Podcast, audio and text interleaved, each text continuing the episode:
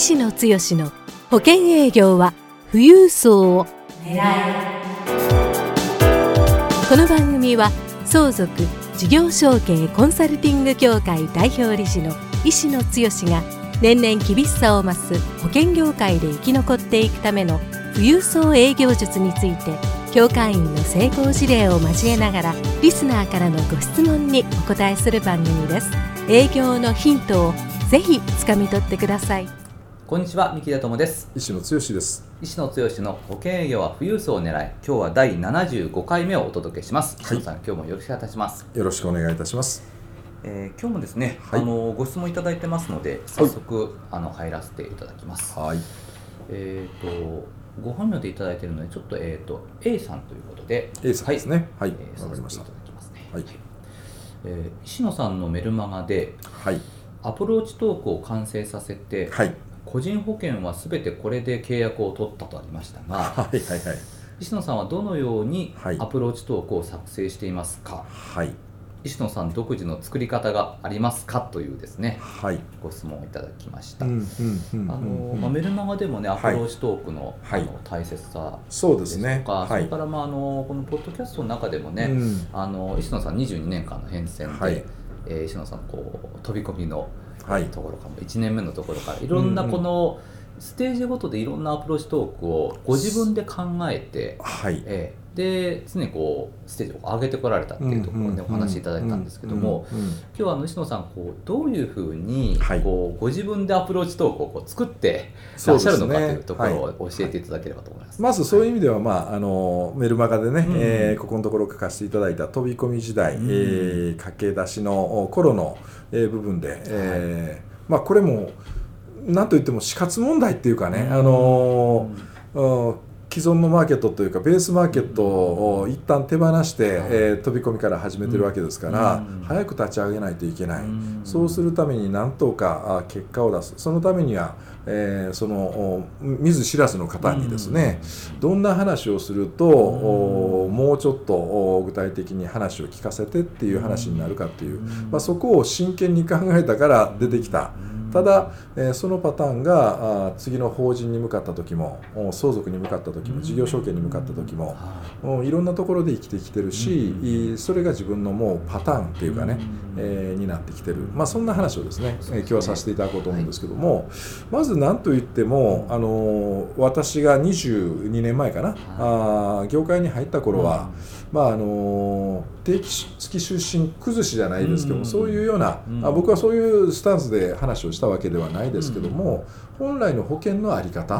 ん、あそれをどう考えたらいいのかっていうことを、まあ、シンプルに伝える、これも一番分かりやすい、こういうふうに考えてこういう保険設計をしたら、うん、えー、これだけ効果があって合理的ですよねっていう、うん、えー、そういう話だったので、うん、まあ、そういう意味で言ったら我々、えー、外資系当時の保険会社っていうのは、えー、じゅうねん更新の定期保険が更新していくパターンじゃなくて、うん、ライフプラン考えて子どもさんの年齢、うん、子どもさんが成人する頃には、大学上がる頃にはもう保証がだいぶいらなくなってきてますよねと、うん、だから早い段階でもう子どもさん、下の子どもさんがお生まれになったら、うん、えー、自分のライフプランから必要保証の額がこういうふうに分かる、うん、えー、で、えー、それぞれの保険の目的、貯蓄型の就寝保険というのはベースはしゅ、あのーお葬式代から始まりますよね、うん、だからさんびゃくまんの就寝保険は、うん、まあ、持っていくとお葬式代はこれでカバーできますよねと、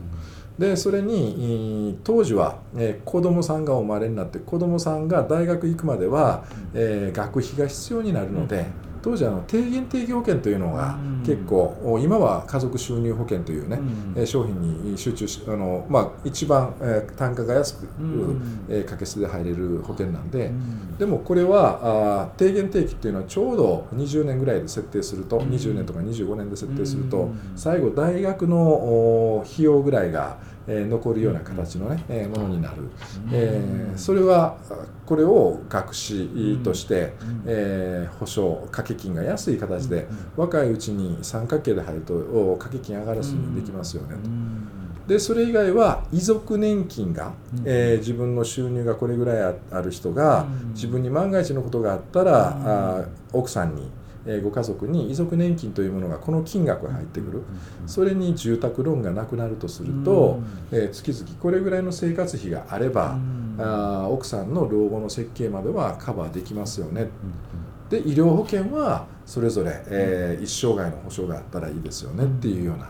そういうイメージからいくと、これも手書きでそれを設計書と上にご家族の、まあ、サンプル例の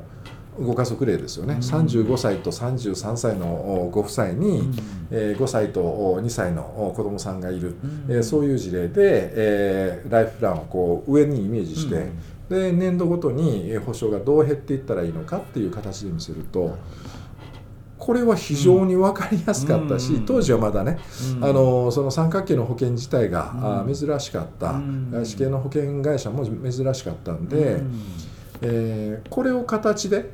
見せるだけで、えそもそもライフプランニングのまあ発想がここにあって、でどうするかっていうことが見えたので、うん、これが見えた瞬間に僕はもう終身保険さんびゃくまん、うん、えー、定減定期子どもさんお一人だったらにせんまんとか、うん、ふたりだったらさんぜんまんとか、うん、それに収入保障を例えばじゅうまんえんとかですね、うん、乗っけていくっていうパターンが、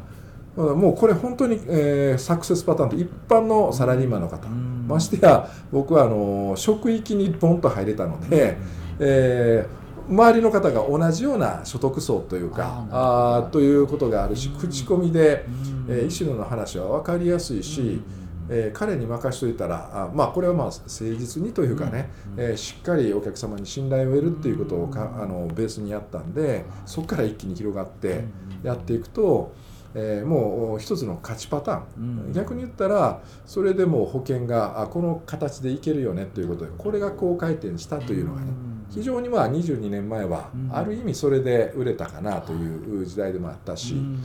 でもそれであの、まあ、高回転しだすと、えー、僕はもう昔から結構言うんですけど、柔道の技と同じように一つの間合いができて、えー、相手の人が聞きたいっていうか、えー、保険の話の世界に入り込んできていただいたら、あとはこうしたらいいんですよっていう、まあ、柔道で言ったら間合いができたら、えー、自分の得意技をですね、えー、かけるような形で、えー、もう非常に高回転でその技が切れ出した。そうすると件数をやっていけば、このさんびゃくまんの終身保険、年収が多い方であれば終身保険さんびゃくまんじゃなくてごひゃくまんとかせんまんになったらいいですよね。そうするとその分の低減定期とか収入保障の額は減らしていいですよね。もしくは別枠で数百万せんまんのお金があれば、あ逆に言うとそれを一時払いで入れると、当時はまだ運用も良かったしっていうことで、一時払いの例えばせんまんの終身保険にせんまんのえ月払いの終身保険、これでにせんまん乗っかる。そうするともう家族収入あ定減定期はいらなくて家族収入をちょっとつけたらいいだけ。そうすると子どもさんが大学行く頃になったらにせんまんの終身保険のうち解約返礼金はせんにひゃくまんぐらい貯まってますよね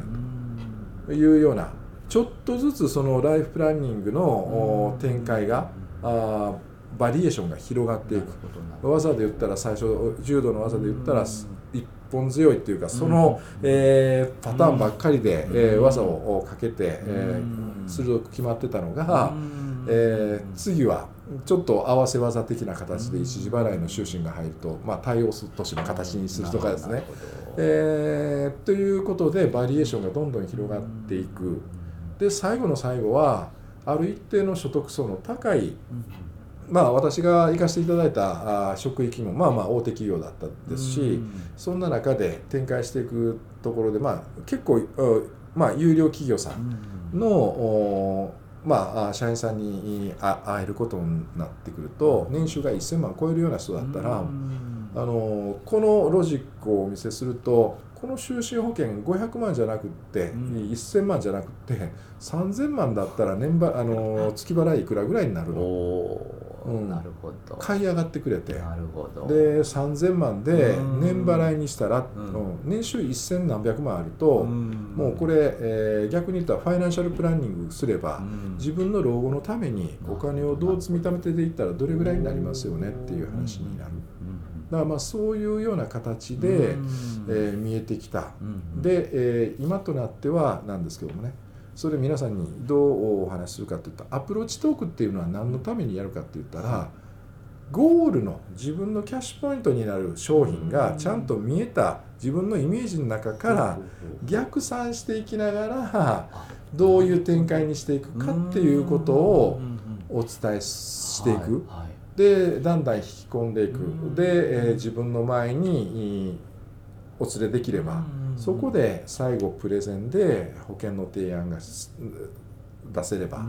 すっと決まっていくっていう展開になる。なるほど。だからまあそういう意味でいくと、僕はまあ最初ファイナンシャルライフプランニングですよね。その絵を手書きでカラーで見せるから、やっぱり最初つかみのところで言ったら、おな何出してくるのっていう感じで、今ならそういうねアナログな部分っていうのは あ, あんまり受けないかもわかんないですけど、当時は結構一生懸命自分で作ったというところが受けたと。まあそのあたりの部分の見せ方は自分なりに工夫されるっていうのは大事でしょうけどもね。今は間違いなくあの老後資産にせんまんえん問題とかっていう話、うん、今躍起になって政府はそれをで、ねうん、で抑えにかかろうとしてますけども、これだけやっぱり注目を浴びてるという話ですから、うん、自分がどんなお客様、さんじゅう代の、あの、まあ、会社員層をアプローチしようとするんであれば、その人に対して分かりやすい、だから今のうちに何をしとかないといけないっていう、もしくはよんじゅう代ごじゅう代になるごじゅう代になってくると、えー、僕は逆に言ったらあのその医者専属にいた頃は低減定期とかなんとかっていうような保険、もしくはじゅうごねんぐらいで、えー、学士代わりにあの保険が低解約型の保険が一時流行った時期がありましたので、ごじゅう代ぐらいになるとその支払いがもう年間の支払いが何十万、場合によっては百何十万、年収せんまんぐらい超える人だったら結構年払いでひゃくまんにひゃくまん平気で払ってくれてたんですよ。で今何が起こってるかっていうと、その人たちがその支払いを終える頃になってる。要は子どもさんたちが大学に上がって今度は自分の老後のことをどうしようかって考える世代になってたりするので、そういう人向けに今まで貯めてたお金を次に同じようにどう老後のために貯めましょうかっていう展開になっていくでしょうから、そこは自分の中で今トピックスになってる。まあなんといってもやっぱりセーフセールスパーソンであれば、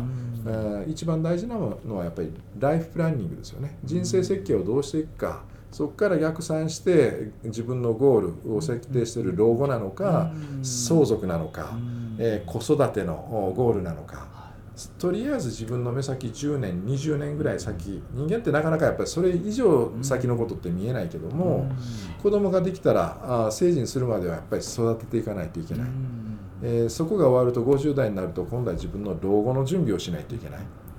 そこのゴールに向かって、えー、自分ならどういう商品あのを提案できる、そこに向かっていくためにどういうトーク、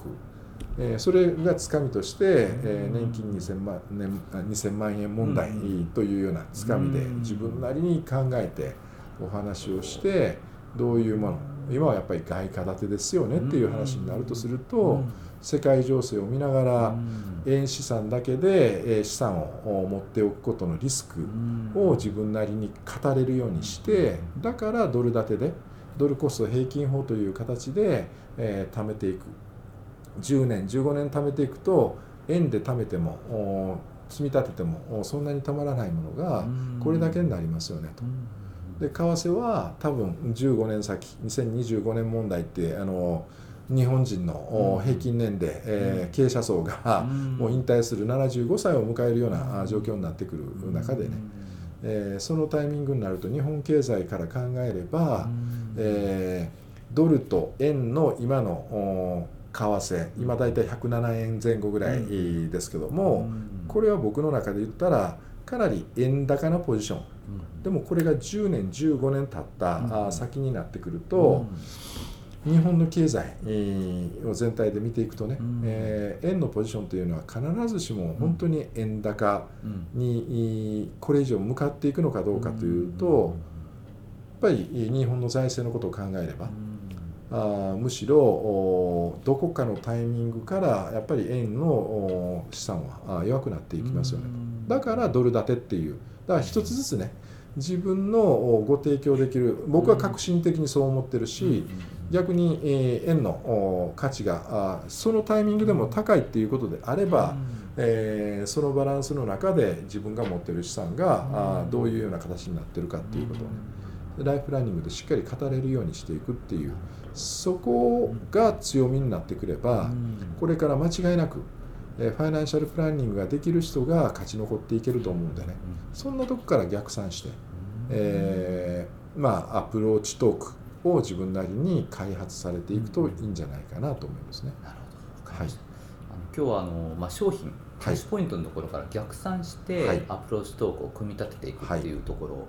教えていただいたんですけども、はい、かなりあのお話がですね、深いところまでお話していただいて、はいはい、えーまあ、一般的な、はい、まあ、サラリーマン層から一般の、 そのまあ個人保険を売るところのお話を今日はいただいたんですけども、はい、やはりあの、まあ、この番組は石野剛の保険営業は富裕層を狙いですので、はい、まあ、富裕層といえば、はい、相続のアプローチのところを次回ちょっとまた後半ということで、そうですね、ええ、次回教えていただければと思います、はいはい、あの相続のところは、うん、あ皆さんに参考になるように、うん、具体的なキャッシュポイントがどんなパターンがあるか、うん、そこから逆算してどういうお話の展開、どういうニードがある人のところにアプローチしたらいいか、うん、その人たちに対してどういうお話をしたらいいか、うん、あそんなあことを、ね、じゃあお伝えさせていただくようにいたします。はい、はい、お願いいたします、はい、ぜひ来週もお楽しみにお聞きいただければと思います、はいはい。それでは石野剛の保険営業は富裕層を狙い、今日は第ななじゅうごかいめをお届けしました。石野さん、今日もありがとうございました。はい、どうもありがとうございました。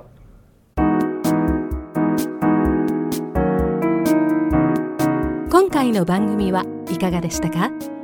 番組では石野剛への質問をお待ちしております。保険営業は富裕層を狙えで検索していただき、この番組のホームページからご質問をお寄せください。それでは次回の番組を楽しみにお待ちください。